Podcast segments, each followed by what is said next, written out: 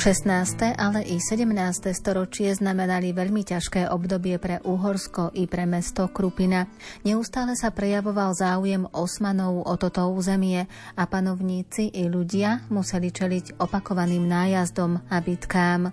Zároveň v záujme ochrany obyvateľov jednotlivé mestá i osady budovali opevnenia či rôzne strážne alebo signálne miesta na vyšších pohoriach. Aj o týchto dejinách Krupiny nám porozpráva historik múzea Andreja Sládkoviča v Krupine, doktor filozofie Miroslav Lukáč. Zaznie hudba podľa výberu Diany Rauchovej. O zvukovú stránku sa postará Peter Ondrejka a nerušené počúvanie vám praje Andrá Čelková.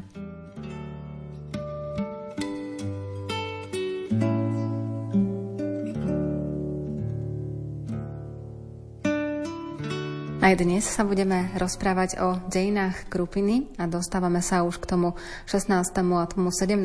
storočiu. Čím je charakteristické toto obdobie pre územie Krupiny? Mesto Krupina sa stáva po prehratej bitke pri Moháči v podstate jedným z pohraničných miest medzi Osmanskou ríšou a medzi tým vlastným Uhorskom, aj kráľovské Uhorsko, tak sa to vlastne nazývalo. Hont a viaceré teda stolice, južné stolice dnešného územia Slovenska boli nárazníkovou zónou a toto obdobie bolo mimoriadne nebezpečné a keďže si to vlastne uvedomovali už na začiatku 16. storočia panovníci aj poslední uhorský panovník Ľudovít II z rodu Jagelovcov, nielen mesto Krupina, ale dokonca aj cirkevné inštitúcie, kostoly, kláštory, likvidovali časť svojich zariadení, liturgického zariadenia zo striebra, zo zlata. To bolo vlastne odozdávané práve na tieto ciele, mohli by sme povedať, obrany uhorskej krajiny.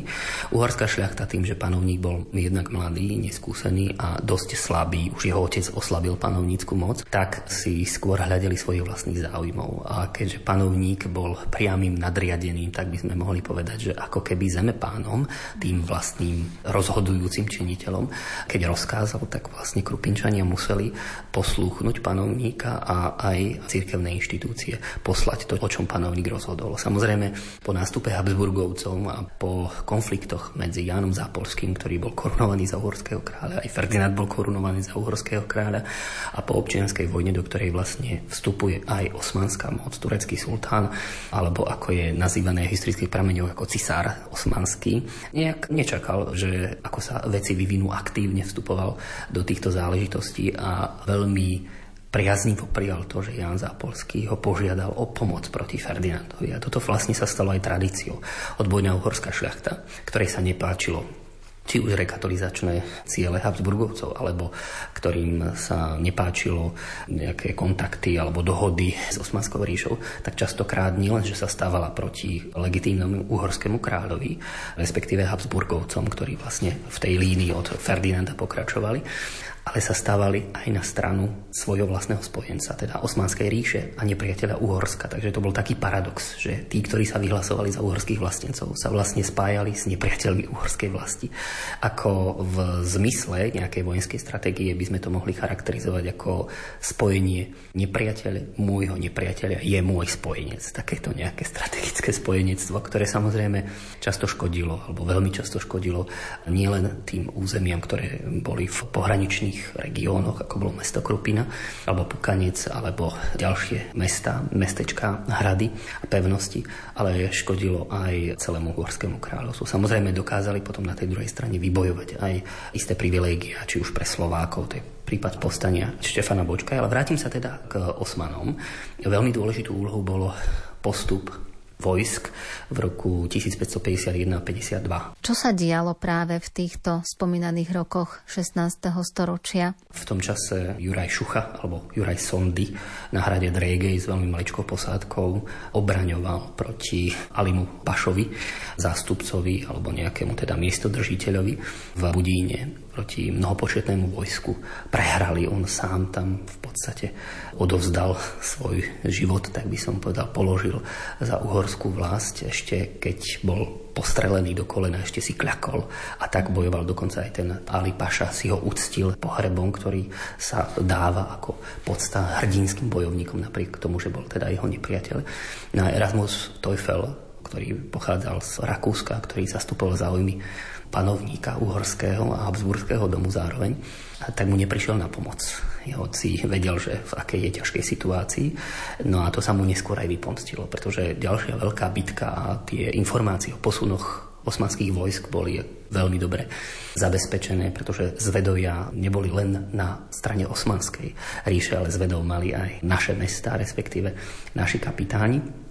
Vedeli, že veľké vojsko sa pohybuje, no a pohybuje sa smerom k šahám. Erasmus Teufel, ktorý mal niekoľko tisícové vojsko, nakoniec teda sa rozhodol, že sa pohne smerom k šahám a nevyčkal, že časť insurekčného vojska, insurekcia to bola vlastne povinnosť. Šľachtici neplatili dane, ale ich povinnosťou bolo brániť uhorskú vlast, keby tam aj vlastný život položili. Takže to bolo tou hlavnou úlohou šľachticov. Takže šľachtické vojsko sa tiež pohybovalo on veľmi nečakal. Aj nejaké diela, niekoľko diel práve zo Zvolenskej pevnosti z mesta Zvolen malo prísť práve smerom k očakávanej bitke pri šáhach.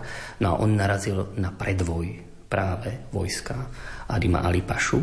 No a začal sa teda súboj a nielen on, ale práve na tejto bitke sa zúčastnili aj samotný vacovský biskup z Barelaty zástupcovia viacerých miest, Banská Štiavnica, tie mestá, ktoré mali možnosť financovať nejakých zbrojnošov, ozbrojených vojakov, prípadne ešte aj jazdu, tak zvyčajne sa teda na tom podielali, pretože si uvedomili, že to je kardinálne nebezpečenstvo, že to je priorita, ktorú musia vyriešiť, zastaviť postup týchto vojsk alebo keď sa slobodných kráľovských alebo banských miest zmocnia, no tak bude Uhorsko veľmi oslabené. A samozrejme očakávali aj represálie. A mesto Krupina takisto.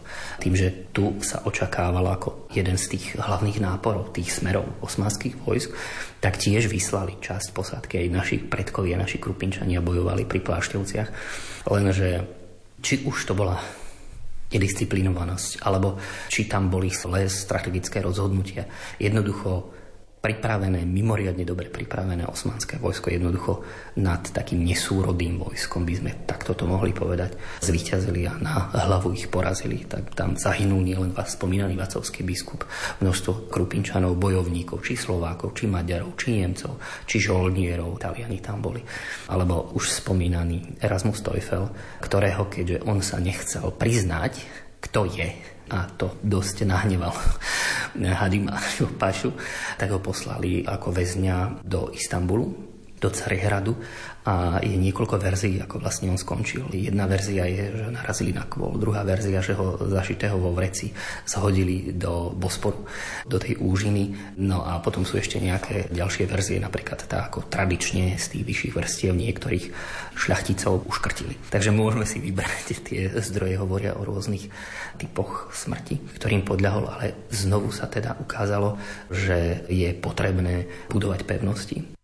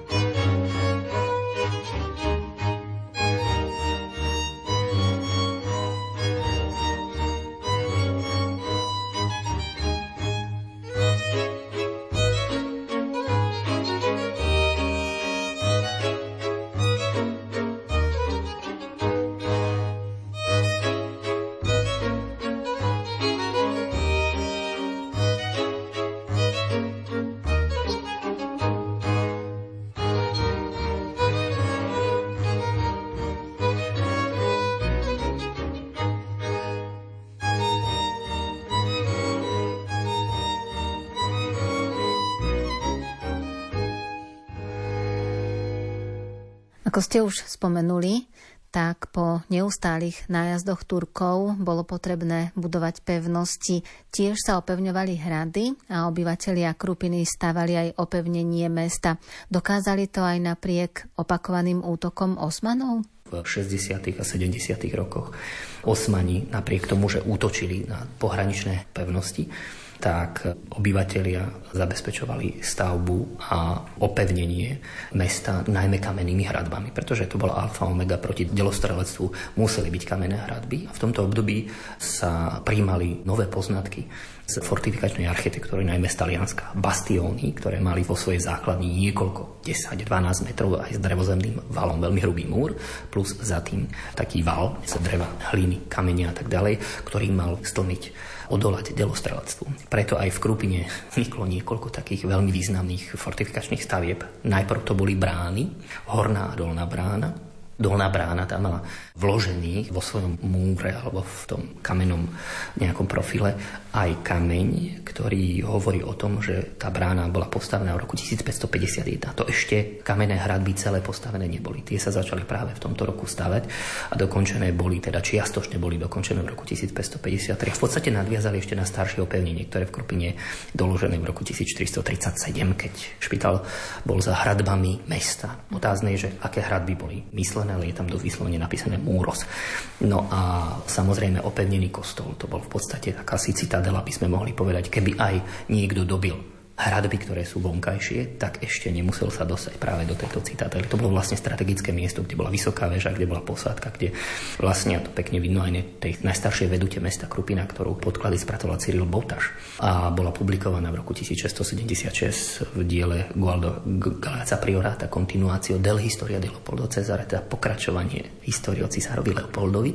Bola napísaná v taliančine a tam skoro tie najpresnejšie zachytené časti opevnenia samotného mesta sú v podstate len fortifikačné časti, len domy najvýznamnejších, či už šľachticov alebo mešťanov a samozrejme opevnený kostol. Čo všetko je tam zachytené a čo môžeme vidieť ešte aj v súčasnosti? Je tam veľmi pekne delová bašta, potom bašta juhovýchodná, potom je tam vstupná brána, kde na jej poschodí, to je súčasná zvonica, na jej poschodí bol byt pre kapitána. On musel mať veľmi dobrý prehľad. Priama cesta stadiaľ v podstate viedla k bočnej bráničke, kde sa dal urobiť taký nebadaný výpad smerom proti nepriateľovi. To je dodnes existujúca taká trasa, ktorá je dobre viditeľná či už od Krupinice alebo smerom od e, Zvonice ku Krupinici. No a je tam potom tzv. mušketová bašta, ktorá mhm. bola neskôr znížená a aj kostol bol prispôsobený tomu, že je tam aj cirkevná časť alebo cirkevná zložka, ktorá spravuje kostol, krupinský farár hlavný a aj teda nielen pre Nemcov, ale pre Slovákov. Ale je tam aj posádka kráľovská alebo cisárska tiež bola nazývaná, pretože na čelo tejto posádky uhorský kráľ, ktorý bol častokrát aj teda cisárom, menoval proti tureckých alebo proti osmanských kapitánov. Celkom ich bolo 11. Prvý bol Jan Krušič z Lepoglavy, to bol chorvátsky šľachtic, ktorý už v roku 1553 sa stal proti tureckým kapitánom. Jeho zástupcom bol jeden z prvých členov rodu Koháriovcov, Imrich Kohári. To je tiež zaujímavé, že v podstate tento šľachtický rod, ktorý neskôr sa stal veľmi známym v Hontianskej aj v iných uhorských stoliciach, sa vyšvihol práve na tom vojenskom poli. A to sa podarilo viacerým šľachtickým rodom. No a presne v tom roku, keď Krupina dostala výhražný list zástupcu budinského pašu Tujgona, kde prikazoval Krupinčanom. A takéto výhražné listy sme dostávali niekoľko, aby sa mu poddali že ako neposlúchnu, takže aj Krupinčania, aj so svojimi rodinami, s deťmi, že budú zobratí do zajatia, že budú potrestaní a mesto Krupina bude vypálené. A takéto výhražné listy vieme si predstaviť, keď takto ohrozenom období ľudia nevedeli, čo vlastne ich bude čakať, aké nebezpečenstvo ich môže postihnúť, keď dostávali takéto výhražné listy. Viem si predstaviť tie rokovania Mestskej rady alebo aj širšie Mestskej rady, ale samozrejme mesto Krupina malo šťastie, že sme boli opevneným mestom. Niektoré lokality boli slabo opevnené, alebo nemali žiadne opevnenie, možno nejaké opevnenie okolo kostola. Preto sa do Krupiny stiahovala aj veľká časť hontianskej, čiastočne novohradskej a čiastočne aj šľachty zo zvolenskej stolice. To znamená, že si tu kupovali svoje domy a zároveň vzhľadom k tomu, že šľachta nemala povinnosť platiť dane, sa s mestom alebo s obyvateľmi mesta, s mešťanmi dohodli, že platiť dane budú. To znamená, že aj oni budú prispievať na obranu. Mesto im poskytne útočište, môžu si tu kúpovať pozemky, vinice, mať domy a bývať tu, ale oni na oplatku musia platiť dane. Nemohlo to byť tak, ako si niekedy nárokovali na tých svojich dvorcoch, kaštieľoch alebo na hradoch, že oni dane platiť nebudú, však oni majú tú vojenskú povinnosť. Nie. V meste to fungovalo takýmto spôsobom a v podstate sa častokrát stávalo, že väčšina členov Mestskej rady, tej ušej Mestskej rady, to boli práve zemania.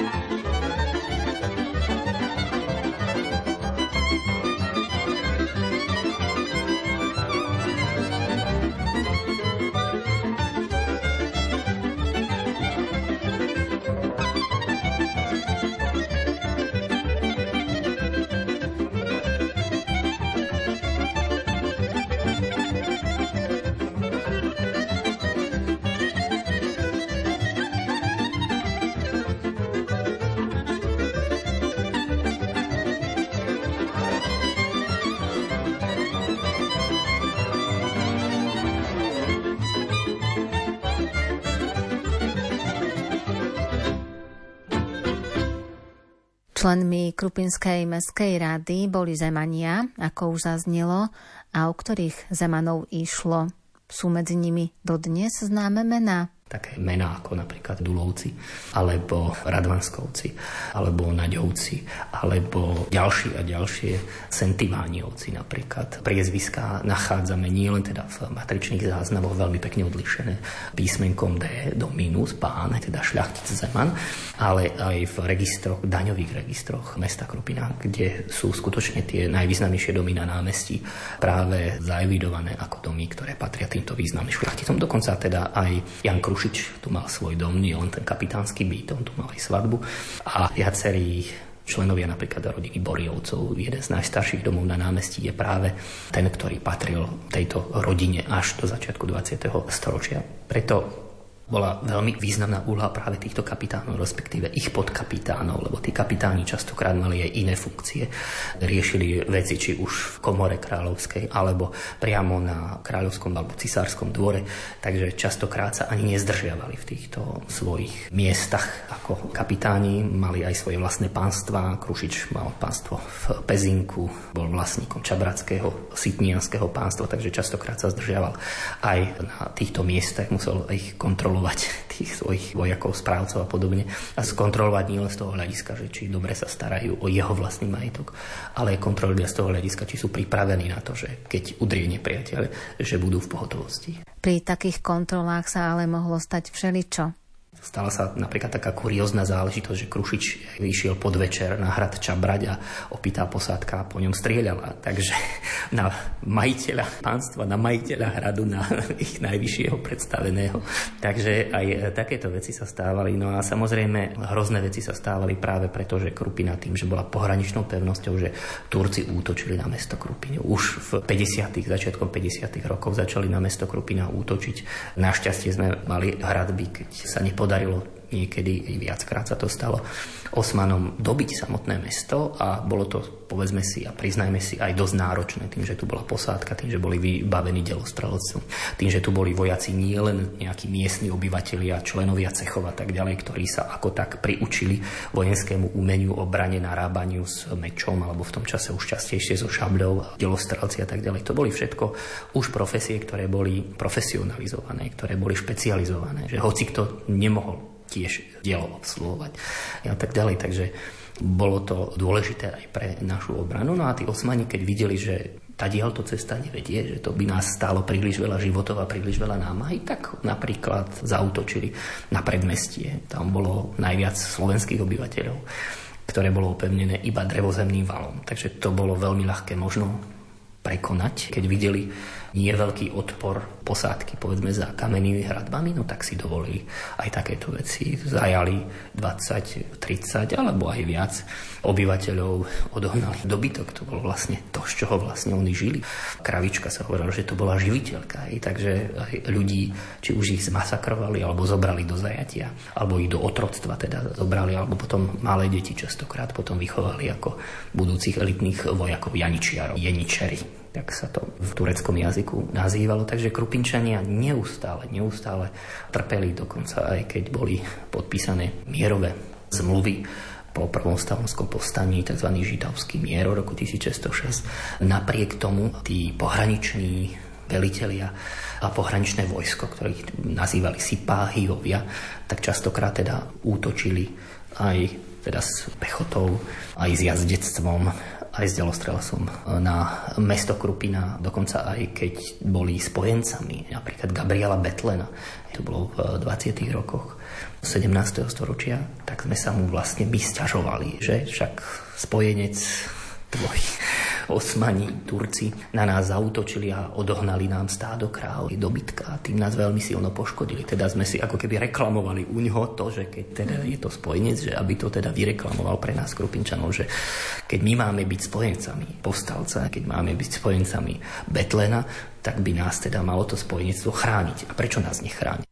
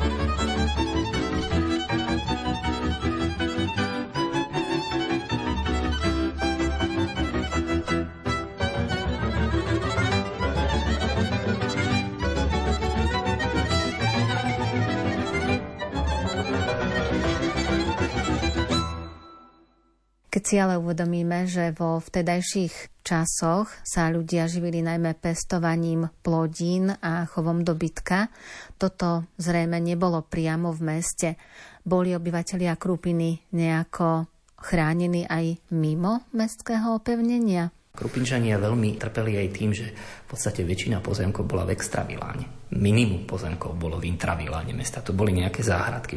Takže ľudia museli chtiac, nechtiac, nebezpečenstvo, nenebezpečenstvo, mier, nemier, museli chodiť pracovať na polia, museli v podstate tým tropolným systémom obrábať tie polia, obilné polia. Museli chodiť pásť dobytok, museli na vinice, slávne krupinské vinice, ktoré držali vlastne krupinu nad vodou. Keď bola dobrá úroda, tak krupinčania mohli zabezpečiť to, že mali dobrý predaj, mohli zabezpečiť predaj dať vojsku, mohli zabezpečiť predávanie vína v severnejších stoliciach. Uhorská celá zvolenská stolica v podstate ju dotovalo vínom, mesto Krupina dotovalo, no predávalo, treba povedať, no a keď sa neúrodilo, tak Krupinčania schudobnili. Vtedy neboli nejaké štátne dotácie a náhrady. No tak schudobnili ste.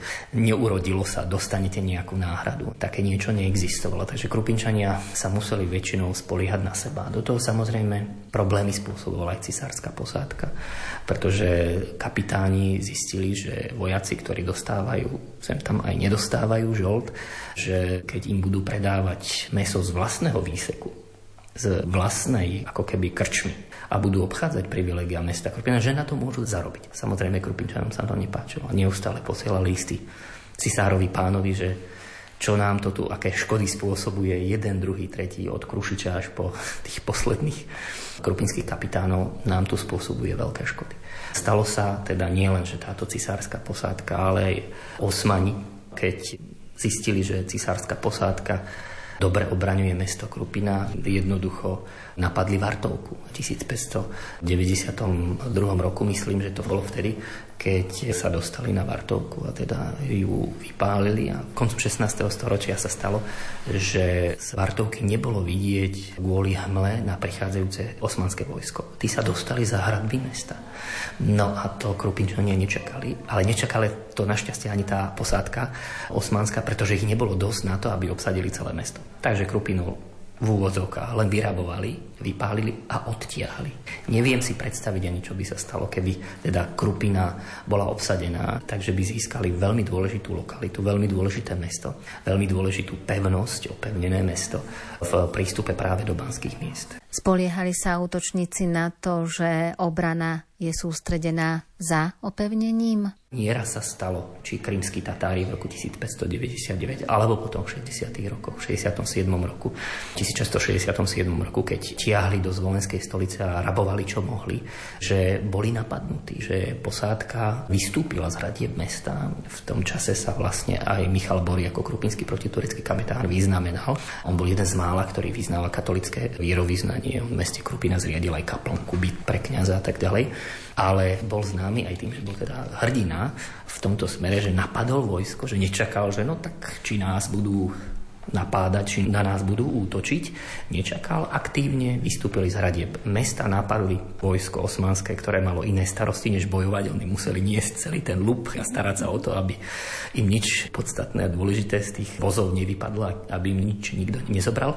Nakoniec teda ich porazili a ten lup získali, čo všetko bolo s tým lupom, to nevieme, či si čas prisvojil Michal Boriči aj nejaké odškodné dostali Krupinčania, alebo sa to čiastočne vrátilo aj tým, ktorí to zobrali, také podrobné informácie nemáme, ale aj takéto veci sa stávali. Že nie vždy sa čakalo pasívna obrana. I máme hradby a čakáme, kedy nás kto bude teda okupovať alebo napádať alebo z diel na nás strieľať, ale stalo sa aj teda to, že tá posádka, ktorá sa cítila byť dosť silná, tak Michal Bori a Pavel Seléni, to boli takí vodcovia aj šľachtickí v tomto smere ich napadli a ich aj porazili. A zdávali sa ešte aj také kuriózne prípady. V 1591 roku sa tu uskočila známa bitka Monomachia, dokonca o tom bola aj zvlášť publikácia, po latinsky spracovaná, kde osmani sa stretli v bitke s Uhrami a tam boli Slováci, Nemci, Maďari a podobne a bojovali je to tam doslova napísané, že nedaleko teda hradu po Zauchem, to je pravdepodobne Bzovík, ale je tam vyslovene spomínaná teda aj Krupina, kde presne sa táto bitka odohrala, nevieme. Muselo to byť na dobrej nejakej rovinke, možno, že nedaleko tureckej bašty, alebo trošku ešte južnejšie, ťažko povedať ale Uhry nakoniec teda vyhrali, bol tam aj syn Pavla Rubigala, ktorý sa teda zúčastnil na tejto bitke. Bol tam aj Dobo, jeden z takých známych protitureckých bojovníkov, proti osmanských bojovníkov. A táto bitka sa skončila takým zvláštnym spôsobom. To boli ako keby také čestné súboje ktoré v čase mieru neznamenali nejak, že ideme dobíjať nejaké mesto alebo niečo podobné, ale bol dohodnutý súboj v podstate, že zmeriame si naše sily aj mimo oficiálnej bitky, mimo oficiálnej vojny. Tak nakoniec sa skončila takým hodovaním. Takže to bola taká bizarnosť.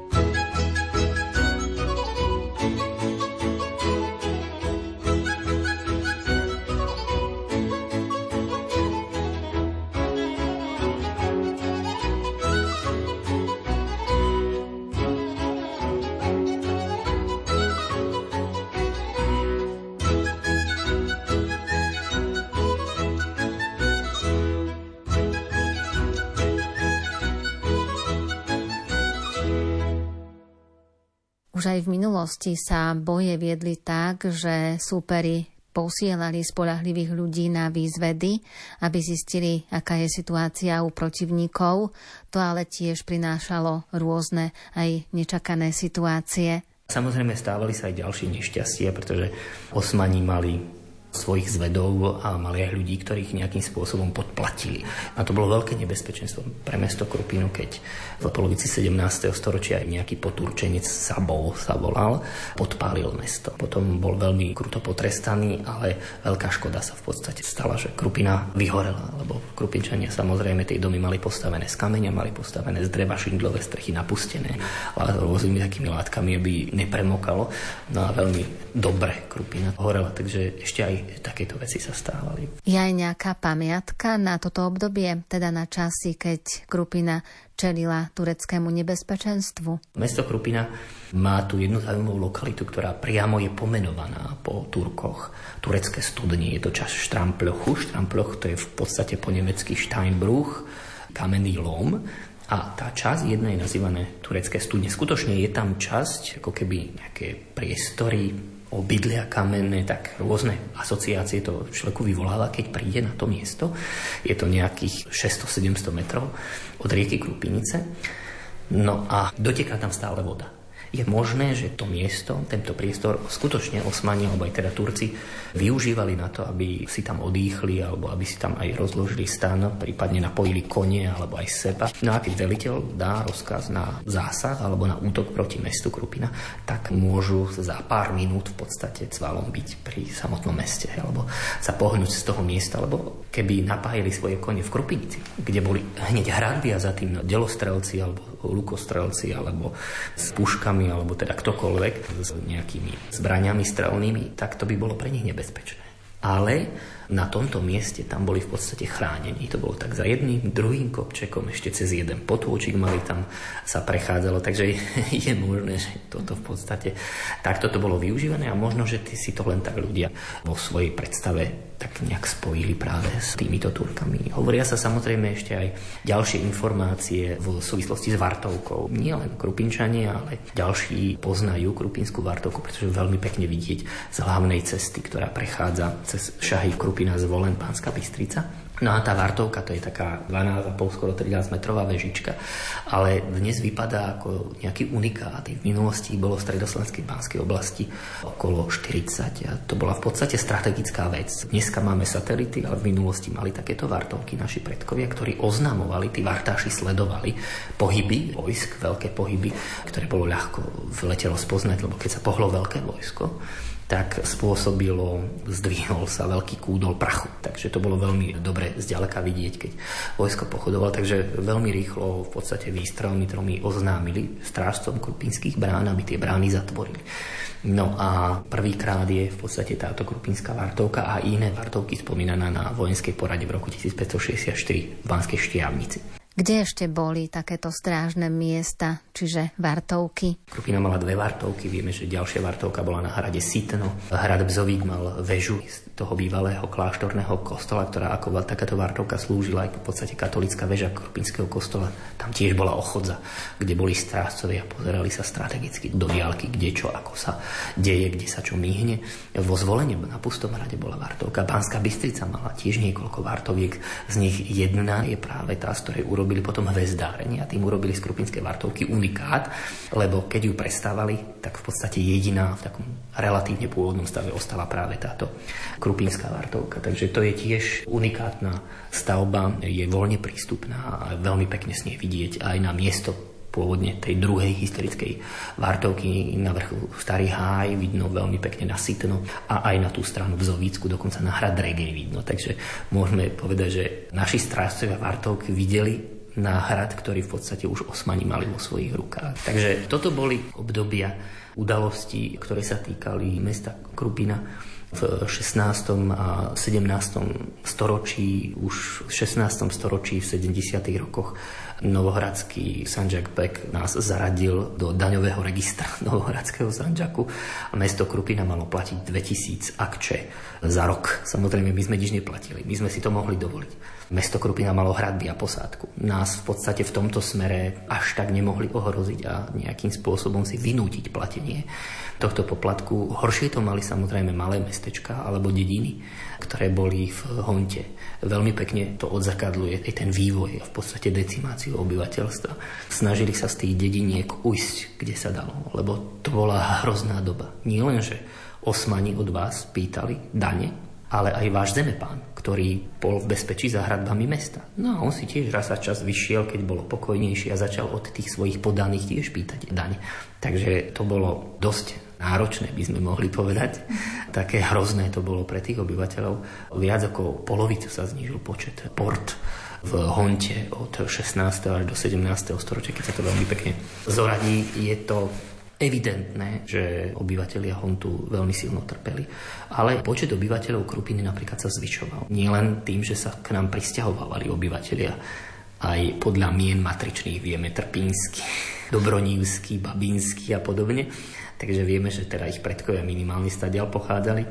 Ale aj historické prámenie nám hovoria, že koncom 17. storočia v roku 1696, myslím, že takéto Krupina mala 2980, teda skoro 3000 obyvateľov. Takže to bol veľmi slušný počet. Z Volenskej stolici to bolo druhé najväčšie mesto po Banskej Bystrici. Menej mal dokonca aj Zvolen a menej malo aj mesto Brezno. Samozrejme v severnom Honte, ale Krupina vtedy patrila do Zvolenskej stolice, ale hospodársky, politický, aj hlavne tým, že tu bola teda časť šľachty, že Uhorský s ním rozhodol, že sa tu budú konať šľachtické kongregácie Hontianskej stolice, nie teda z Volenskej, tak bola zapojená do toho politického aj hospodárskeho života. Však z tých okolitých miest, mesteček sem ľudia chodili na jarmoky. Z toho vojensko-strategického hľadiska to bolo veľmi silno prepojené na blízky hrad Bzovík. Jedného času dokonca aj Fánči, ktorý bol kapitánom a majiteľom pánstva, bol rovnako aj veliteľom mesta Krupiny, respektíve posádky. Hornie kopanice aj s vami lúčim. Hornie kopánice, aj s vami sa lúčim. Už mi prišla karta na rukovách.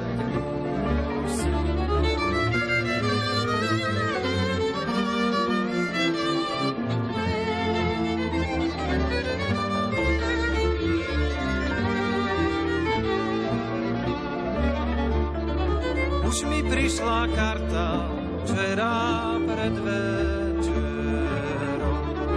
Už mi prišla karta včera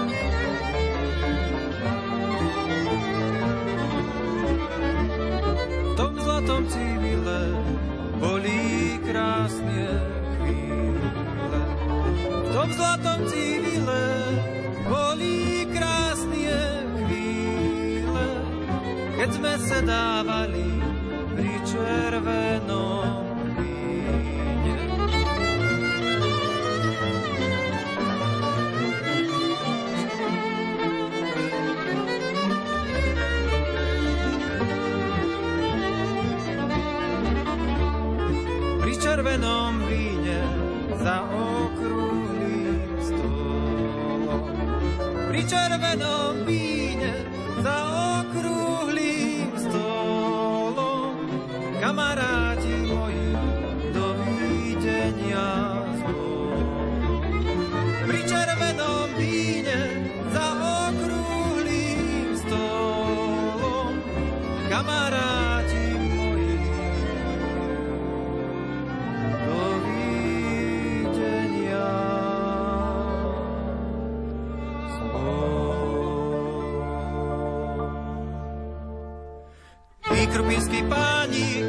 odobrali, i krupinskí páni, keď ma odobrali, ešte mi koníčka, šeja hoja osedla ti dali.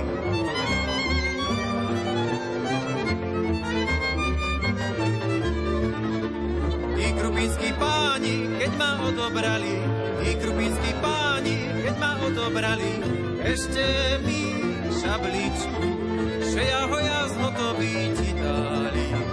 Ešte mi šabličku, šeja hoja zhotový ti dali.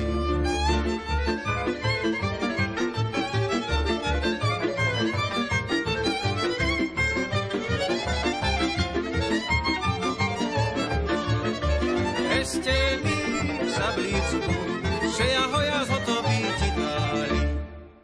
Čo sa týka ešte toho takého budovania tej ochrany aj toho všetkého je známe, že Krupina má dômyselne premyslený alebo aj vybudovaný taký podzemný systém chodieb.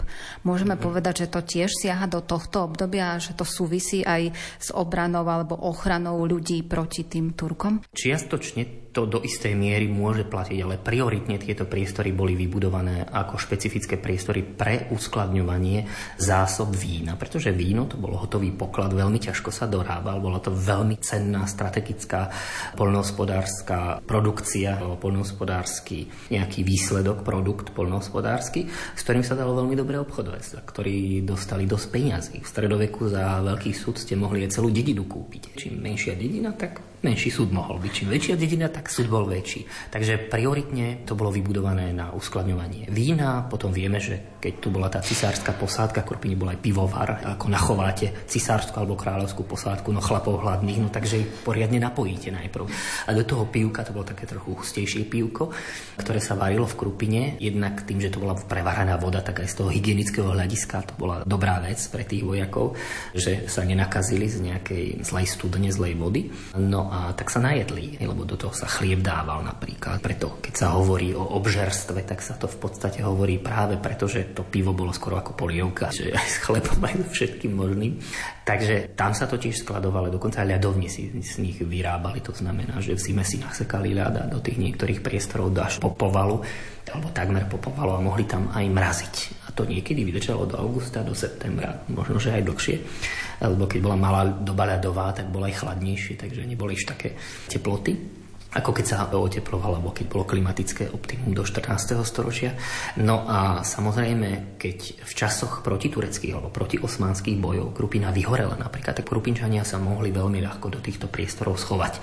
To bolo v podstate prvá vec, ktorú mohli využiť, nejaké zvyšky majetku tam uložiť, aby to nezmoklo, nezmrzlo a podobne. Obnovili si domček, no a potom sa vrátili do svojich obydlí. Samozrejme, legendy hovoria o tajných chodbách na Vartovku, to by už tak priamo indikovalo, však to musí súvisieť jedine s týmito tureckými alebo osmanskými alebo protiosmanskými bojmi. Akurát, že táto tajná chodba dodnes nebola objavená ani historicky, ani archeologicky, ani fyzicky nikto ju neobjavil. Okolo Vartovky sú také maličké pivničky, ale to sú v podstate pre vinohradnícke účely, maličký priestor pre skladovanie jedného, dvoch sudov, aby aj na viničkách si mohli tí obyvateľia niečo uložiť a vypiť, keď tam pôjdu a tak ďalej, alebo sa schovať pred dážďom, pred búrkou. Samozrejme, ďalšie tie legendy hovoria o tom, že napríklad do Banskej Štiavnice viedla tajná chodba, že tí štiavnickí majiteľia baní neradi teda videli, že to zlato musia eráru odovzdávať teda štátu, uhorskému panovníkovi, takže tajnými chodbičkami toto akože tu vozili. No radi by sme nejaké také tajné chodbičky tiež našli a je to zlato tam. Možno, že to múzeum by sa ľahšie dalo zrekonštruovať, ale nič takého sa tiež nenašlo. Takže toto sú skôr také legendárne záležitosti. Možno nejaká tajná chodba viedla do nejakého jedného, dvoch strategických miest do vedľajšieho domu, povedzme, alebo mimo hradieb. Aj to by som ešte vedel pripustiť. Ale to dodnes znovu, musím povedať, nebolo odhalené, nebolo potvrdené. Takže kým sa to nepotvrdí, tak my historici musíme povedať, že sú to len legendy alebo nepotvrdené nejaké také spomienky našich predkov, ktorí to, by si to takto radi predstavovali. Takže tie hradby, respektíve Vartovka alebo opevnený kostol, to bolo prioritná obrana, tak by som povedal, proti Osmanom a tie pivnice, to bola záležitosť sekundárna, ktoré využívali potom, keď Krupina povedzme v týchto bojoch bojoch vyhorel, alebo ako náhradné nejaké obydlia. Ale prioritne na prvom mieste ich využívali na uskladňovanie zásob. No a potom počas druhej svetovej vojny, keď Krupina bola bombardovaná letectvom Červenej armády, pretože Krupina bola obsadená Wehrmachtom, tak v tom čase Krupina pivnice využívala ako oficiálne protiletecké kryty. Tak to je ešte k tým pivniciam. Samozrejme, v čase, keď Krupina bola obohnaná hradbami, keď tu bolo vojsko, keď sa zvyšoval počet obyvateľov, tak pravdepodobne v tom čase pivnice nadobudli najväčší rozsah. Lebo ak nie je možné sa rozširovať do plochy záhradby mesta, len v rámci hradieb, tak domy buď museli byť vyššie, jedno, dvojpodlažné, nie len jedno, ale aj dvojpodlažné. A samozrejme tie skladové priestory pod zemou sa museli rozširovať. Čím viac vojska, čím viac hlavných krkov, tak by som povedal, tak tým väčšie priestory na uskladňovanie zásob, či už tekutých alebo pevných, tak to by som povedal. Je veľmi zaujímavé, že napríklad aj zemiaky sú v Krupine spomínané ani tak nie, že v 18. storočí, keď sa viac za čias Márie Terezie začali rozširovať, ale už koncom 17. storočia. Jedna z, jedna z prvých písomných zmienok o zemiakoch je práve z. A nie je to náhoda. Tam, kde ľudia vymýšľajú a sú nevyhnutne prinútení k tomu, aby zabezpečili potravu pre čo najväčší počet obyvateľov, tak tam aj skôr prídu na to, že aha, aj tie zemiaky tiež môžeme využiť. Takže k tomu ešte k tým pivniciam by som sa mohol vyjadriť v tomto zmysle a tých 70 až 80 veľkých historických pivníc v historickom jadre mesta indikuje minimálne 70-80 starých domov alebo architektúry, ktorá pravdepodobne práve k týmto pivniciam sa viaže.